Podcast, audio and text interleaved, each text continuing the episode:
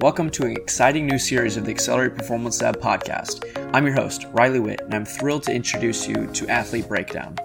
In this episode series, we'll take a closer look at the running metrics that shape our athletes' performances, from classic VO2 max to lactate threshold and recovery rates.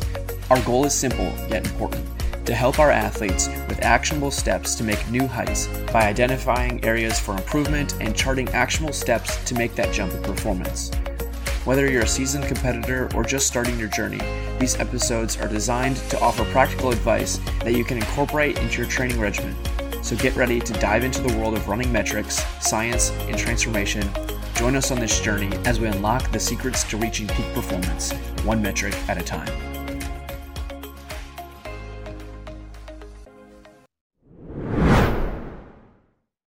Right, Charlie. Welcome to the Accelerate Performance Lab podcast. Hey, this brother. is the you know the second in the series. I hope it's a little bit smoother than the last one. I don't think the last one went bad. I just wasn't super familiar with the the outline of this, but I think this is going to go well.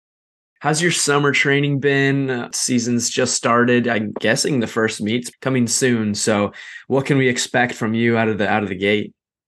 Yeah, five or six days from now, next Monday, home meet at Ames going to be a big, big race for a lot of people. But my summer's been going well. It's been nice to finally train. Most people don't know, but I was out for almost nine months sick. So it's good to finally just be back and training hard again. If I remember correct, you had COVID and that took you out for a while. Um, yeah. Walk us through that a little bit. Like, uh, how did that COVID, which, you know, some people are just able to get over it, take so long to mm-hmm. get back from? Yeah. So last late August, COVID kind of ravaged our Ames team. And I didn't really know I had it. We were test everyone was testing like every day and I was feeling sick. So I was convinced I had it, but I never actually tested. And so the Ames meet rolled around last year. I was just feeling terrible, but I was like, I don't have COVID, I'm fine. and so I ran, broke 16, but felt just awful. And then the season kind of just went downhill. Well, then right after that, I got sick, sinus infection, came back from that, and then I was just in the tank and couldn't run anymore. And we tried to race, and the season was just a disaster. And so eventually we found out I had long call, long haul COVID. And so that's basically just like you have the COVID symptoms, you have the fatigue, it messes up your blood work, but you're not actually sick with COVID. It's just you you have COVID, but you don't. And so for cross country to pretty much the whole winter, I had that and then started training for track and then kind of just fell off another cliff. My iron dropped off again, which could have been from the long COVID. It just like wouldn't let me keep iron in my body. And finally, May to now, I've been able to have a healthy big block of training, which is really nice. And so I think the long COVID's out the window. so now we can expect some big things um, for yeah. this season for sure.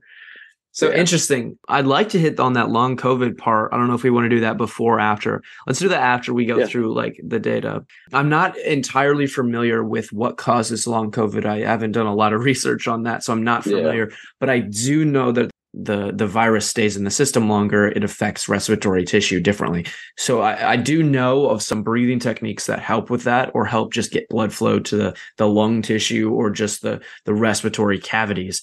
That might be something mm-hmm. to look into a little bit or experiment with, especially when it's it's just something you can do on top of running. You don't have to do it instead of anything. Yeah. So yeah, stay tuned to the end of this mm-hmm. episode where maybe I'll touch on some of that stuff. But yeah, in this series we we go through your data and see what they can do to get better. So I guess we can just jump right into it. I have your data pulled up here. All right, you've been tested like five times. All right, so I pulled up your data here. We had a little confusion with that, but um, it looks like you have a 78.1 VO2 max and a 0.67 VLA max. So it looks very, very similar to what I just did a podcast on. Abel Squires yeah. like basically copy paste. You have a little bit higher VO2 max and a little bit lower VLA max. So you might be in a better spot. N- not to say that that can't be manipulated in any way. So mm-hmm. we're also we're looking at an athlete who is also a very powerful athlete, very strong aerobic system, but also a very strong anaerobic system. And the anaerobic system looks like it might be overpowering the aerobic system once again. Shocker, crazy thing to see in high school athletics.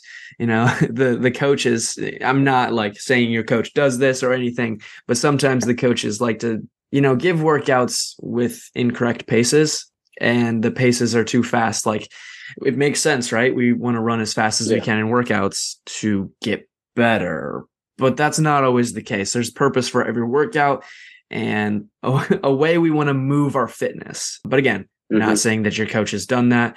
And I'm sure your coach knows what he's doing. It's just the nature of high school athletics. We race a lot, and that just is not ideal to training. So, Charlie, if you were to look at your data and you were kind of to put your finger on the pulse of what's going on and maybe what you need to do to improve, what's what's your thoughts on your data? Yeah. So from talking to you, talking to Ben, and just looking at it, my data looks like something that would be ideal for if I was going into the track season. And so obviously that's not ideal for right now, but I think if I could just do like a lot of a lot of mileage, a lot of tempo, threshold stuff, I think we just need to get the VLA down to be able to go at the paces I want to longer and cross. I think, you know, the tempo threshold stuff is great. Mileage is great if it's done correctly. Like you want to yeah. obviously stay healthy, but then mileage at a slow, you know, slogging at 745 pace, which is very easy for you, is probably not super beneficial. We're going to work on the aerobic system, but it's also at such a slow pace that you're not really affecting the VLA max. And the purpose of those is either one, to recover from workouts, or two, suppress that VLA max while raising the aerobic capacity. It's kind of confusing, but you yeah. want to keep those easy runs a little bit quicker. Like I said with Abel, if you're able to keep them more so around seven flat, it's kind of an easy thing to do because the effort required to go from 745 to seven flat is probably not that much more difficult. You're probably raising your heart rate, you know, seven beats per minute or something. So you're going from 140 to 147 or maybe 150. Like you're not going to notice much of a difference recovery wise. And for performance wise, you are going to notice a big difference. So nothing crazy. Don't be cranking, yeah. you know, 630s for easy runs or anything, but maybe a little bit quicker than yeah, eight flat or something. so, yeah, that's definitely good because I've just thought a bit thought about it as mileage, not really the pace. Yeah, and then I think uh, one thing I wish I would have touched on more when I was talking to Abel and saying that the same point was you need to be self aware of when to do that. If you have a moderate workout, an easy run, and then a moderate workout, you can probably, you know, use your easy run as seven flat instead of 745. But if you have a race or a, a workout, uh, easy run, and then a race like super close together or something like that, it's not time. It's not time to develop your aerobic system while suppressing your anaerobic system. It's time to recover. Go easy, mm-hmm. take it easy, and just be smart with it. You know, you're a smart kid. You know what your body needs. So don't just take this as, you know, the rule of thumb that's going to make you the best runner, you know, but yeah, just be smart with it. Yeah as my little disclaimer. um, so, well, everything I said from the Abel podcast can basically just be copy pasted to what will help you. Now, I, I, don't want this episode or this series to be super repetitive, so I'm going to kind of switch variables. So, uh, this isn't the only, this is and like but and instead of only. So, if, if that makes mm-hmm. any sense. So, we're going to yeah. kind of go down a little bit. So, we touched on VLA max a lot on the last podcast. Um, we didn't really touch on VO2 max, but again, you have a very top level aerobic power. Your VO2 max is is really good. Um, it's not shining as much as it could because of that VLA. But mm-hmm. we look down, your anaerobic threshold is also very good. I don't really think we're going to touch on that much this episode, but I want to go down to there's two metrics and they're lesser known and not talked about as much in the running space. So we're looking at fat metabolism or fat max and carb max. So this is just the rates at which you're able to burn different fuels. So you have your macros, your protein, fat, and carbs. And when you eat those, they turn into energy or, you know, some building block to recover. Um, protein you don't typically use for energy. That's just for recovering muscle tissue and just, you know, breaking down into amino acids to use. So you're looking at fat and carbs for your fuel. For typical endurance runners, they want to burn as much fat as possible. And the more fat they can burn, the more aerobic they are. It takes more oxygen to break down fat into fuel. So it's best for lower intensity aerobic work, which you're training for a 5K. You want to be better adapted to use fat as fuel. While you're an mm-hmm. anaerobic guy, you could probably crank out, you know, 155, 800 right now using all carbs.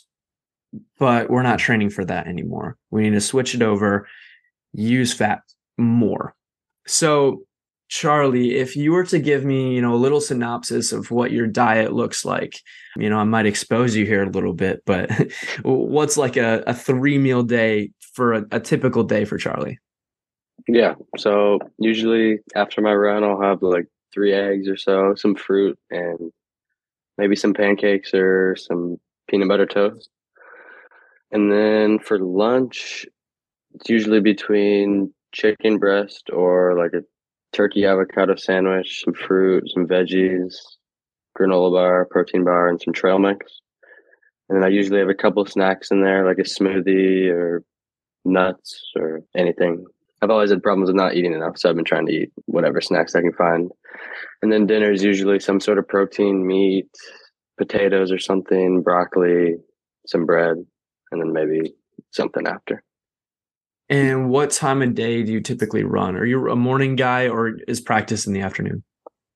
It's been morning all summer. It's still morning right now. And then, so we run at seven. So I've been eating at like nine or so. So do you eat anything before practice? I usually just have a tablespoon of honey. Okay. Now I'm kind of going through what you're eating and it sounds it sounds really good. I think you're doing you're I mean you're above 99% of the population, but probably 95% of, you know, elite athletes like you. There's only a few things I would switch, but even less things I would switch to increase that fat max. One of which being if you're running in the morning, maybe just switch that tablespoon of honey for a tablespoon of like peanut butter or something. Switch the carbs before. Now, only do that for like long run aerobic type work. If you're doing like interval type stuff, you're going to need that and you're going to have a terrible workout if you don't. Um, yeah. it's it's hard for me to tell people diet advice because if you're doing it for all activities, it's not good advice. But if you're picking and choosing the advice for different activities, it good. It's good if that makes sense. Um, yeah, yeah. So I'm, I'm kind of struggling to find a way to make it work for you. So I would honestly leave your diet the same. Don't touch it. I don't want to mess anything up because it sounds like it's pretty good. It's almost ideal for what you're you're trying to do. So there are three tips that the in, inside the software that we use at Accelerate says to increase fat metabolism, and that's one lower carbs. But I'm going to say don't. Keep yours the same. Keep that honey. Like I'm I'm going to retract my statement. Mm-hmm. And then two, increase your VO2 max. Your VO2 max is really good. And I think what you're doing is already increasing your VO2 max as much as it could. You went from a 70 VO2 max last time you tested to a 78 VO2 max. So 11.5% increase in VO2 max in like a little over five months. So that's quite impressive. And what you're doing is working. So, you know, I'm going to not even touch on the VO2 piece. I think you're doing great things there. So, diet and, and VO2, you're good. Last tip, and I think this is a good one. You know, you, you'll have to talk to your coach and stuff about this, but you really want to avoid too much lactate accumulation. What I mean by that is when you're doing like lots of VO2 reps or shorter high intensity interval training, you're accumulating lactate. So there's a pace at which you run to, you know, burn carbohydrates and that's a decently fast pace. And then right below that pace is a pace where you you burn fat. Um, and you want to be in that zone as much as possible in workouts. So that would be, you know, sub threshold work tempo work that doesn't start out fast. Maybe it's more gradual. You start and it's kind of more progressing. The problem with maybe starting a workout with like some hill sprints or some intervals is you're producing lactate. So you're in that carbohydrate zone producing lactate. And then when you come down in pace, and now you're in the fat max pace, I hope I'm not losing people here. You're in the fat max pace. Your body is going to be wanting to use the most efficient fuel. And the most efficient fuel at that moment is the lactate that you've produced. So normally you couldn't use lactate as fuel because you don't have any, but because you've produced some in the early parts of the workout or just in the workout, you're going to use that as fuel instead of fat is what you want to be using to lower that VLA max and increase fat metabolism. So I mm-hmm. hope that makes sense. Yeah, I would say that from what I got from you is that especially for people like me, what you really want to do is that slower but still uncomfortable type of stuff. And then if you want to do some of the faster stuff, it's probably best to do it end of the workout or those hills. So you're not just using the lactate and you're trying to train the fat. I think that was beautiful. Way better than what I said.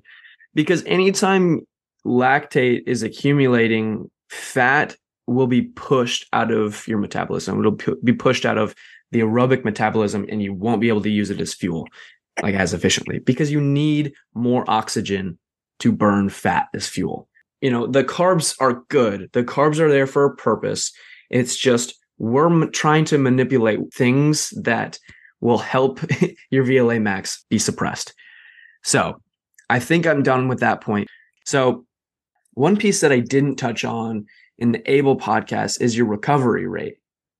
So mm-hmm. I think that would be something interesting. Um, people often are a little confused when it comes to that stuff. So if you're looking at, um, I'll, I'll post something, a snippet of this on Instagram or whatever. But if you're looking at your lactate recovery and accumulation rates, you see a graph that looks like just a, a little blurb. So like a little curved graph. And then there's a spike. So the curved graph is your lactate recovery and your lactate uh, recovery actually goes up the faster you run until a certain point. So there's a point at which you're burning more lactate than you are standing still.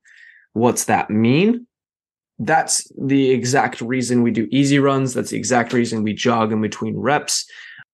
So uh, for workouts for you, are you typically a guy who likes standing around in between paces or in between reps, or do you like jogging in between them? I mean, obviously, like you want a lot of times to just stand, but I feel like when I do actually just get up and run, I end up feeling better in the rep. So I've been doing a lot more of the jogging. Yeah. So the reason you feel better, I'm sure you already know, but for the listeners, the reason you feel better is because you're able to combust more lactate and use that as fuel. Like we were just talking about, we use lactate as fuel. So when we're running at a slower pace and above resting, but below, like obviously the repetition pace, you're burning more lactate than you're producing. So you're going to be at a better place blood acidity wise when you start that next repetition. So, you know, your respiratory rate's up, your heart rate's up, you're just burning more at that moment. So something that you could look at is, you know, using that time, the rest time to jog a little bit to instead of mm-hmm. standing, because at standing pace, we can look here. Um, this might help a little bit. At standing pace, it looks like you're burning about 0.35 millimoles of lactate. That's a minute. So if you're standing there for like three minutes, you're burning a little bit less than one millimole of lactate. Now, if you're jogging at, you know, roughly eight minute pace, you're burning, you know, just about 0.7 millimoles of lactate. So you can shorten the rest about half if you were jogging instead of running. Sure, there's the mental aspect of we would love to be just standing still and not doing anything because that's giving our mind a break to stop thinking about running. We're able to just mm-hmm. recover mentally. But if we're just looking at the physical piece, you're able to recover just about double if you're jogging. Yeah. So let's move on to long COVID and recovery with that. Mm-hmm. What have you been experiencing? Have you been struggling um, respiratory wise at all right now, or what were you experiencing when you were experiencing something like difficult? So when that was really going on, I was feeling like aerobically super fit, and like my heart rate and everything was really low. But I'd noticed my breathing was just slowly, slowly getting hard, just harder to breathe, and that obviously affected everything. And then with the long COVID, I just for some reason just couldn't get iron in, couldn't absorb iron. And so that obviously just really made running difficult. And I was just always so fatigued. Now everything's looking up, but early this summer when I really got back to training and for like almost throughout July, I've just, I just had breathing problems and I just didn't feel quite normal. Like I was able to run the same, train the same, but my breathing just didn't feel right. But now it's it's going well. Good. Do you know what your le- iron levels are? Um, mine is my ferritin's around 150 now. Okay, so you were the worst I've been at was nine, I think. Yikes! so like da- dangerously unhealthy. Yeah, that's like you could go up for a run and pass out. Like that's that's yeah. really bad. Yeah, passed, 50. passed out. Oh, at our shoot. district our district meet, I just like crossed the line. I was our last guy. just fell into my dad's arm and like passed out. Well, it it seems like you got that under control. 150 is a very good range. Like mine yeah. is nowhere near that level, and I've been supplementing for forever. Mm-hmm. So that's good. That's that's probably not a, an issue anymore. It's like you're you're chilling with that. But respiratory wise, you feel like you're stronger now. Do you feel like you're back at 100% capacity? What are you thinking with that? It's hard to say. It's it's hard to even imagine where I was before.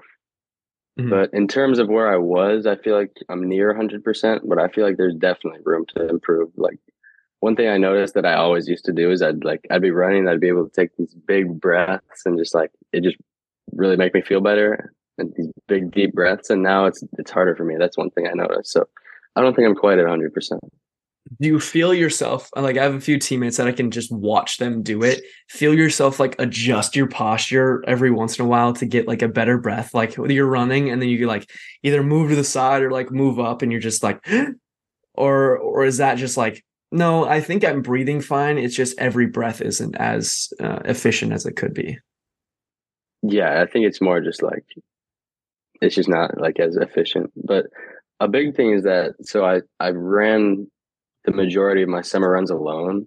And so I was just constantly just thinking about my breathing, thinking about mm-hmm. everything, check, checking everything. And I think a lot of it was the mental. And I was probably doing fine. And then now that I'm running with people, I don't think about it. So that's okay. definitely part of it. I remember we were doing a mobility class with Accelerate my senior year or whatever. And, and the mobility coach was talking about a statistic that said normal people only use about 40% of their lung capacity. Elite athletes, it might be around 50 to 55 to maybe 60 if they're like really elite athletes. So we're leaving a chunk of our lung capacity on the table. You know, if you were able to increase your lung capacity by 40%, even 20%, that's like an increase in maybe 10% of VO2 max would be huge. Like for you, that would be more than six months of training and just like yeah. a couple breathing exercises. So mm-hmm. I think if we could get some blood flow to the respiratory tissues and, and work on that, I think it's great. So have you heard of Wim Hof at all? Mm-mm, not at all. Okay, so Wim Hof is this this crazy guy that does lots of feats of endurance. He sits in ice baths for like hours on end. I think he has the world record or whatever. I don't know if he was the inventor, but he was someone who really coined the term or the breathing technique cyclic hyperventilation. So he calls it the Wim Hof method. So it's like quickly breathing in and out for a range. So like it's around 30 to 40 cycles and then a breath hold. Yeah, there's lots of science that goes into that. But for you, I'm really just focusing on diverting some blood to the core and to those respiratory tissues and really clearing out any, you know, toxins that are in there. So, you know, after this podcast, look up Wim Hof method or cyclic hyperventilation and follow those routines. You can like do that yeah. every other day or even every day. It's it's a little taxing to the body. Yeah. So that could be something to look into. Now, there's a guy called Patrick McKeown. He's the author of Oxygen Advantage and he's wrote multiple courses on breath work. Look up his name and along with that, COVID recovery breathing techniques. He's got multitude of those that have been very effective at, you know, long COVID and kind of enhancing lung capacity for athletes and, and normal people in general. So I think if we focus on that a little bit, you could see some minor improvements that turn into more than minor improvements, if that makes sense, especially if you're having yeah. issues with them. So, mm-hmm. you know, a little synopsis. I think if you increase your fat metabolism a little bit by avoiding too much lactate accumulation before workouts, so you're just easy run. Let's let's keep that first mile easy. Let's not accumulate any any lactate. I'm not going to touch on lowering carbs. I think your diet is is very good and let's let's not change anything with that. VO2 max, you're doing what you can. Your workouts with your coach. We'll touch more on VO2 max in a in a later episode, but that's looking good. But I think the biggest area of improvement for you is lowering that VLA max again. So whatever I said in the first episode, apply it to your training as well. And then those breathing techniques. I think that's gonna yeah. that's gonna make a big difference. But but other oh. than oh. that, do you feel like you're in a better spot now to make the next steps to have a good season? Yeah, for sure. I think it's just really just staying motivated, not getting burnt out, keeping my iron up. I feel like those are really the big things that I need to do. And otherwise, I just feel like a lot of things kind of take care of themselves. Yeah. So I'm guessing we're going to be seeing some big things from you this season. Are you willing to share some of your goals? Do you have big aspirations for this cross and, and upcoming track season? I know it's your your last go around. So I don't know. I haven't really done much. Obviously for cross, I just love to get on the podium. Doing better than that would be awesome, but I just want to run some fast times, get on the podium. Cross isn't my favorite. And then track, my big goal this year is I'm really just looking for one state championship and I don't know how realistic that is, but I'm going to do my best to make it happen. I think looking at your numbers and your work ethic, that's definitely not too far out of reach. With some good training, and you'll definitely get there. appreciate it. well, I appreciate your time today, Charlie, and best of luck this season. Yeah, thanks so much for having me on. I love talking with athletes like Charlie. It's easy to talk about performance optimization when the athlete is so open minded and actually willing to learn more and implement new things. If you found this episode helpful and think it would be interesting to look at your very own metabolic profile, contact us to hop on a call or go over to Instagram and secure us a time slot to get tested at the lab. If you like this episode or any of our other episodes, please leave a review on iTunes or Spotify, as that really helps this podcast grow. We'll see you again next week on the Accelerate Performance Lab podcast.